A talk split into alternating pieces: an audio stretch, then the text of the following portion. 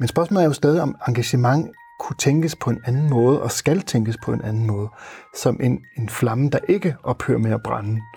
Øh, og måske næsten ligesom når vi taler om kærlighed, at det ikke sådan, at der bliver mindre engagement, når jeg engagerer mig. Tværtimod bliver der mere af den. Ligesom når, at der bliver mere kærlighed, når vi elsker, eller der bliver mere sprog, når jeg taler. Det er nu fjerde og sidste søndag i advent. På denne sidste udsendelse skal vi tale om dyden engagement.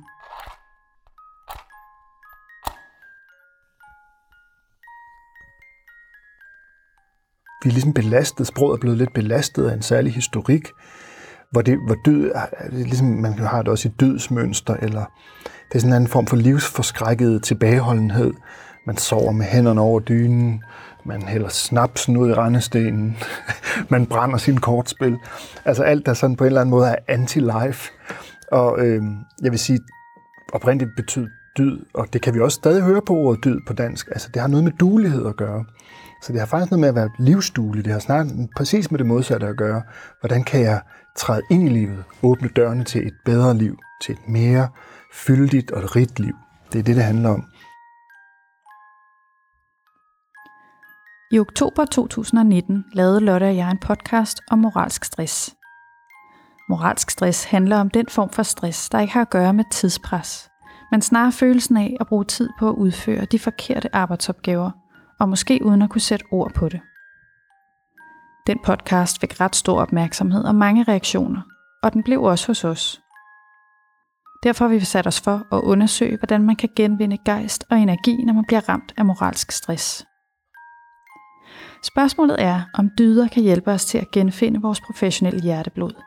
Kan dyder fungere som en slags modgift mod moralsk stress og forrådelse? Kan de ilte vores faglighed og kaste lys på det, der i sin tid fik os til at vælge vores fag? Vi har inviteret Ulrik Hovlin Rasmussen, lektor og filosof, til en samtale om dyder. Du lytter til Maja Huk og Lotte Andersen på Velfærdsprofeten fra Københavns Professionshøjskole.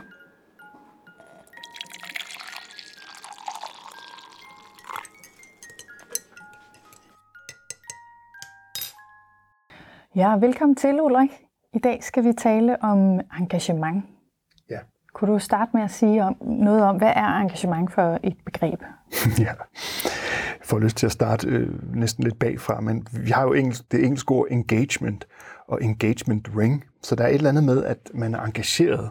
Når man har engagement, så er man engageret i udfaldet af noget. Øh, man har et mellemværende med det. Man er ikke, det er ikke en ligegyldigt, hvordan det falder ud. Så skulle det i hvert fald være et lidt besønderligt form for ægteskab. Men altså, man kan sige, at øh, engagement refererer til en aktiv interesse for at have sig selv med i sit arbejde og i sin kollegiale og professionelle relationer. Så, så der er en slags optagethed i engagementet, en ikke indifferens med et lidt flot udtryk i forhold til de professionelle og mellemmenneskelige relationer, man står i. Og, og i øvrigt så selve ordet interesse betyder også mellemværende, hvis vi lægger øret til det latinske ord. Så når man er interesseret i noget, så har man et mellemværende med det. Det, det hører jeg også klinge med ind i ordet engagement. Og man kan, det er et fransk ord, engage, det er jo noget med, at altså man har pant eller gage i noget. Så man er på en eller anden måde involveret i det. Og det er ikke en ligegyldigt, hvordan udfaldet bliver, sådan kunne man sige. Og hvad betyder det for en velfærdsprofessionel at være engageret?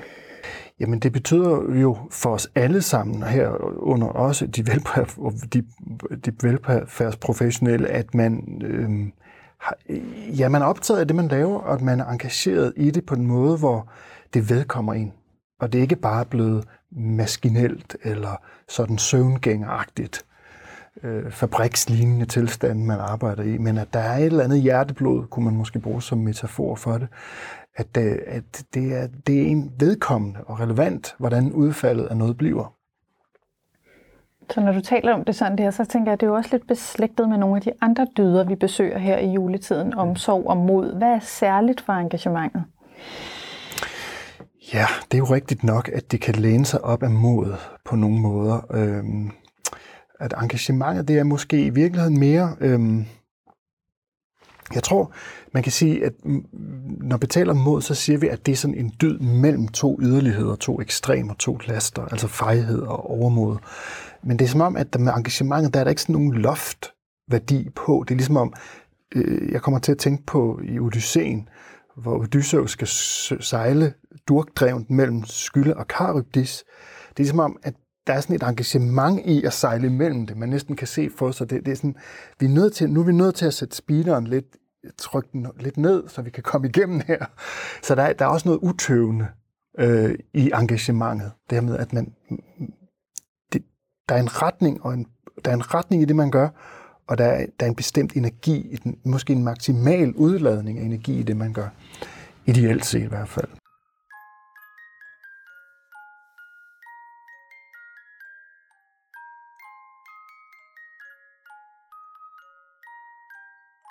Mange af de velfærdsprofessionelle, vi uddanner til, eller velfærdsprofessioner, at være skolelærer, eller sygeplejerske, eller pædagog, eller socialrådgiver, der er ligesom en forventning om et, et kald. Altså det er sådan øh, gamle professioner, hvor øh, kvinder de har øh, offret sig selv ind i det her engagement. Og det øh, skal ikke være nogen hemmelighed, at da vi, sådan, da vi lagde ud med det her med velfærdshelte, så var der også folk, der reagerede og sagde, jamen skal man være engageret, eller skal man opgive sig selv for at kunne være en velfærdsprofessionel? Kan det blive for meget, det her engagement? Ja, det kan det da. Selvfølgelig kan det det. Og igen er det jo, det er jo tricky, for hver gang vi tager et af de her begreber, eller en af de her dyder, så er man nødt til at spørge os selv, kan vide, hvad det refererer til for en, en indre tilstand.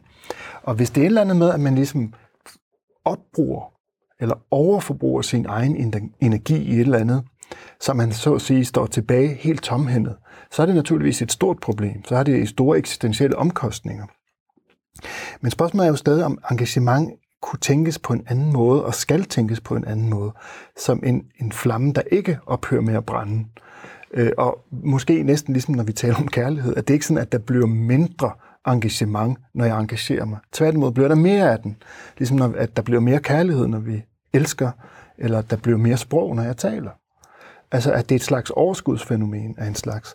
Men jeg er med på, og det tror jeg er en vigtig ting at sige, når vi taler om den her, når vi taler om engagement som en professionsdyd, at den kan misbruges, og måske i virkeligheden er det det, der også er ved at ske i det moderne samfund, at altså man lider jo ikke så meget af neuroser længere, som man gjorde tidligere, hvor det var en forbudskultur. Nu lider vi mere af udbrændthed eller depression simpelthen.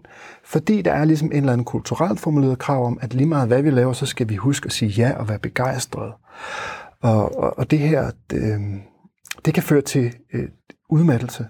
Det udmattede selv, som en fransk psykiater og sociolog, Alain Ehrenberg, har kaldt det, det udmattede selv, som er det, det, det, det problematiske resultat af en sådan et overforbrug af jær i en kultur. Så hvordan kan man nære den her engagerede flamme uden at udbrænde sig selv? Ja, altså vi kommer ikke udenom, at det selvfølgelig kræver, igen kræver en oprigtig øh, og helhedsorienteret undersøgelse af, hvad det er for nogle motiver, man har med sig i at gøre det. Ikke? Hvis det bliver formuleret som et krav på en arbejdsplads, så kan det være stærkt problematisk, fordi så er der jo ikke plads til, at man en dag har, man har en dag, hvor man ikke har særlig meget energi, eller hvor man er bagud på point, eller hvordan det måtte være. Øh, så hvis det ligesom blev formuleret som et krav, men det gælder jo alle dyderne igen, at hvis de bliver til idealer eller til noget, som, som bliver os pålagt udefra, så, har det, så er der et eller andet problematisk ved dem. Det bliver der i hvert fald hurtigt, fordi så bliver det næsten ophav til en mindreværdsfølelse. Altså man kan næsten se for sig, hvordan det bliver nye klodser om benet på os. Ikke? At, så skal jeg huske at være engageret, og jeg må ikke ikke være engageret.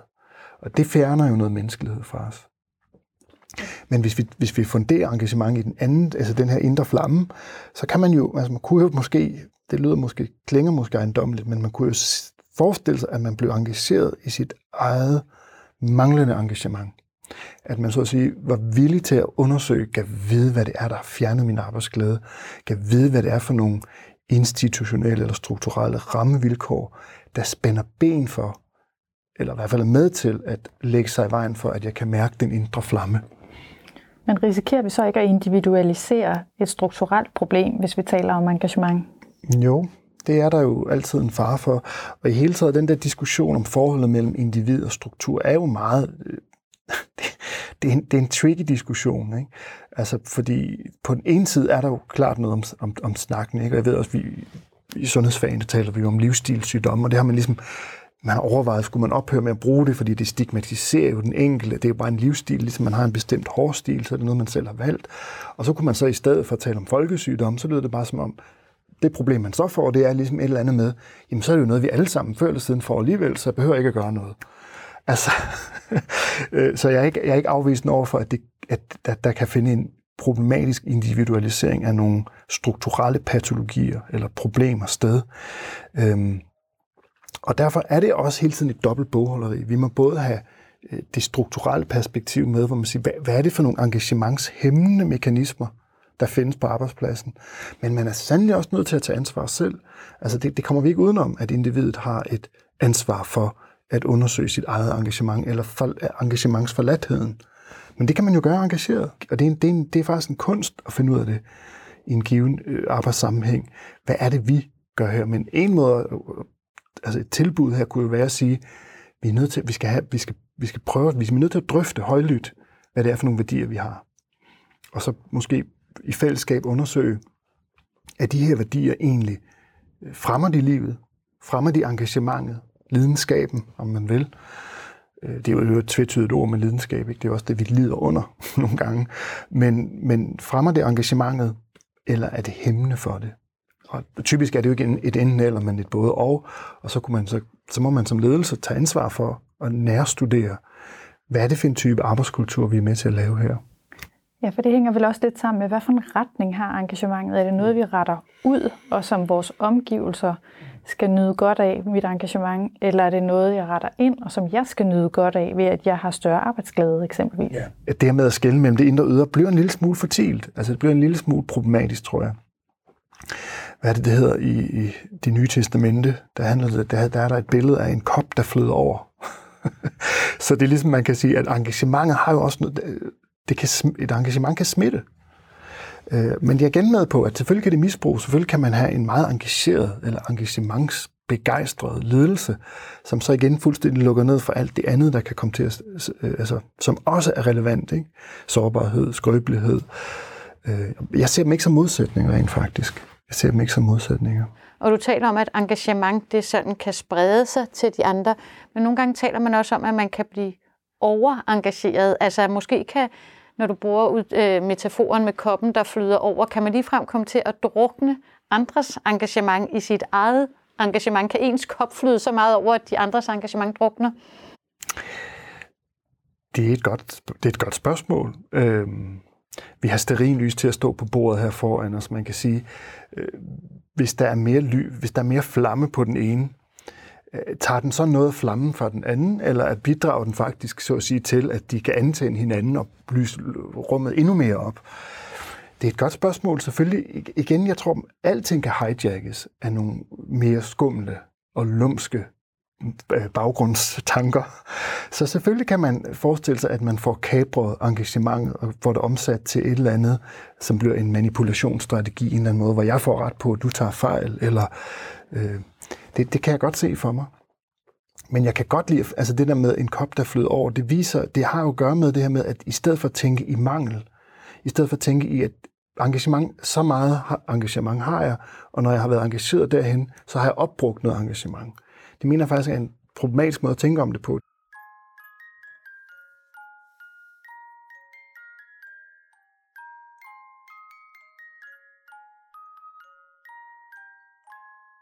Så hvis vi nu stopper med at angribe engagementet og tager for gode varer, det også kan være en betydningsfuld dyd, det, det synes vi jo også, det kan.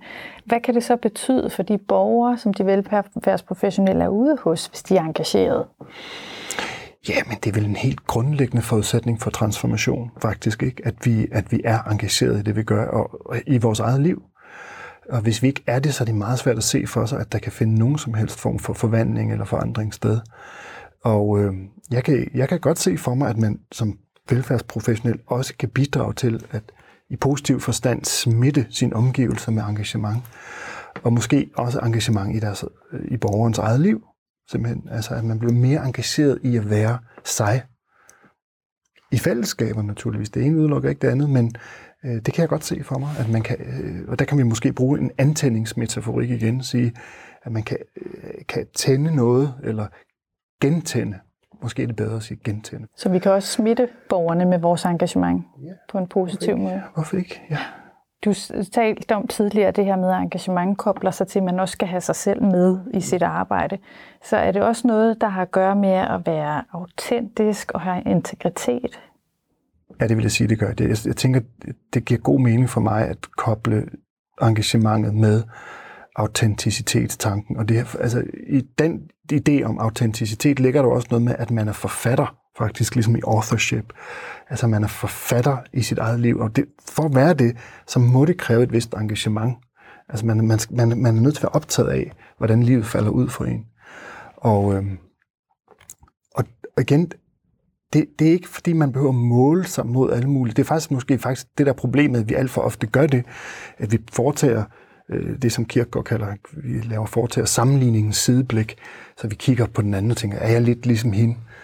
Øh, I stedet for at blive et individ, i stedet for faktisk at blive, blive være engageret i det liv, jeg skal leve. Og øh, jeg, jeg kan godt høre, at der kan rejse sig en mistanke om, at jeg nu prøver sådan at fremskrive det, enkelte individ på bekostning af fællesskabet, men det, det er ikke sådan, jeg ser det. Jeg ser rent faktisk, at det bedste fællesskaber, det er der, hvor man er samlet, øh, hvor man med individer, der samler sig. Der, med, med hver vores engagement i det, der foregår. En af de øh, velfærdshelte, som øh, har skrevet øh, til os om engagement, han skriver, at engagement handler også om lysten til at tage ansvar. Og vi har tidligere sagt, at der er en, en, alligevel en form for kobling mellem dyden mod og dyden engagement. Tænker du også, at der er den her kobling mellem engagement og lysten til at tage ansvar, eller at engagement kan være en forudsætning for, at man får lyst til at tage ansvar og dermed kalde på mod? Ja, det synes jeg det lyder øh, overordentligt fornuftigt. Og jeg kan rigtig godt lide ordet lyst kommer ind, fordi det er jo også lidt det, der ligger i engagementet. Der, den har jo øh, som kropsfornemmelse, hvis man skulle tale om det fra det perspektiv et øjeblik, så er der vel en lyst i engagementet. Der er en eller anden, altså et mellemværende og en interesse, som vi har talt om, men der er også et eller andet, og det er måske derfor, det her billede af, af ilden bliver ved med at dukke op. Der er en eller anden passion, der er et eller andet livfuldt engagement i det, en lyst til at gøre det. Jeg kan også godt lide ordet ansvar optræde her, for nu taler vi om dyder, og jeg har nævnt, øh, eller så nævner jeg i hvert fald nu, det her med responsivitet, altså at vi er engageret i, hvordan vi svarer på omgivelsernes krav og deres henvendelse, altså de fordringer, vi står i. Det er også ikke ligegyldigt, hvordan vi svarer. Det kan man sige er en, det er der, hvor, hvor lysten til ansvaret kommer ind i billedet som et engagement. Ja. Og kan vi godt som velfærdsprofessionelle være engageret i vores arbejde, selvom der måske er elementer af det, vi forholder os kritisk til? Man hører mange velfærdsprofessionelle synes, de har for travlt for mange sager, eller de har for travlt ud på hospitalerne, eller altså, der kan være øh, nogle metoder, som er lagt ned over, man ikke er særlig vild med. Er det noget, der kvæler engagementet, eller kan der godt blive plads til det i sådan en virkelighed? Jeg vil næsten vente om at sige, at engagementet kan blive til brændselsstave for at få lavet de her ting om, så man kan bevare engagementet. Så i stedet for passivt at læne sig tilbage og affinde sig med det og sige, så må jeg så køre på halv plus, så kunne man vente om at sige, nej, engagement er netop drivkraften eller lysten til at tage ansvar for at få lavet de ting om, der står i vejen for. Og jeg, man kan selvfølgelig godt sige, kan den enkelte ansatte eller enkelte medarbejder, den enkelte velfærdsprofessionel gøre det selv? Nej, det er jo der, hvor ledelsen og de strukturelle rammer igen er nødt til at være med ind i billedet, ikke? Øh, hvor man, så der skal være en velvillighed til at kultivere øh, rammer, der understøtter engagement. Ja, og med de ord tror jeg, vi vil sige uh, tak, fordi du delte dine perspektiver på engagement med os i dag, Ulrik. Selv tak. Ja, så fik vi vendt og drejet engagement lidt, Lotte. Øh, men jeg tænkte på, hvad, hvad giver dig engagement? Jeg tror, jeg er ret let og begejstret. Altså, oh yes. så jeg er nem og jeg får mig let engageret i nye mennesker, nye idéer, nye temaer. Og på den måde, der tænker jeg også, at velfærdsprofeten er bare sådan et dejligt medie for mig, fordi vi kan kaste os hele tiden over nye temaer. Vi møder så mange engagerede mennesker, som øh, genspejler engagementet. Så øh, det er på en måde med til at stille min sult, tror jeg, for sådan at lade mig engagere i noget.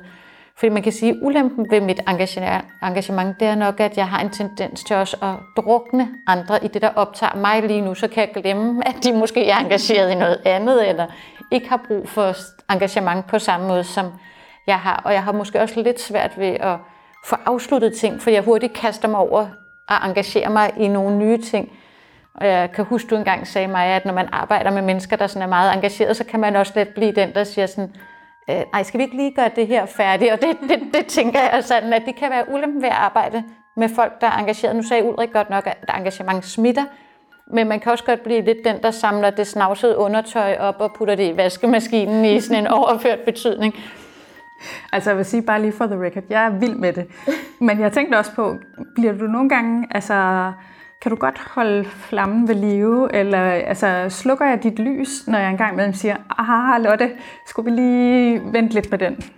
Nej, tværtimod tror jeg, altså det tænker, jeg tænker, at det gør, at jeg aldrig behøver at, at tage ansvar for den del. Og du ved jo også, at jeg sender dig i døgndrift øh, sms'er eller mails, hvis jeg får en god idé, for jeg tænker, men så holder mig styr på det for os. ja. ja. ja. Følg med på øh, Instagram og Facebook, hvor vi øh, hele ugen kommer til at have øh, helte fra den virkelige verden, som er, har været rigtig dygtige til det med engagement. Øhm, og find også øh, Velfærdsprofeten på din podcastplatform, så hvis du abonnerer, så får du automatisk besked, når din næste afsnit kommer. Det var årets sidste udsendelse. Glædelig jul, og tak fordi I lyttede med. Vi høres ved i det nye år.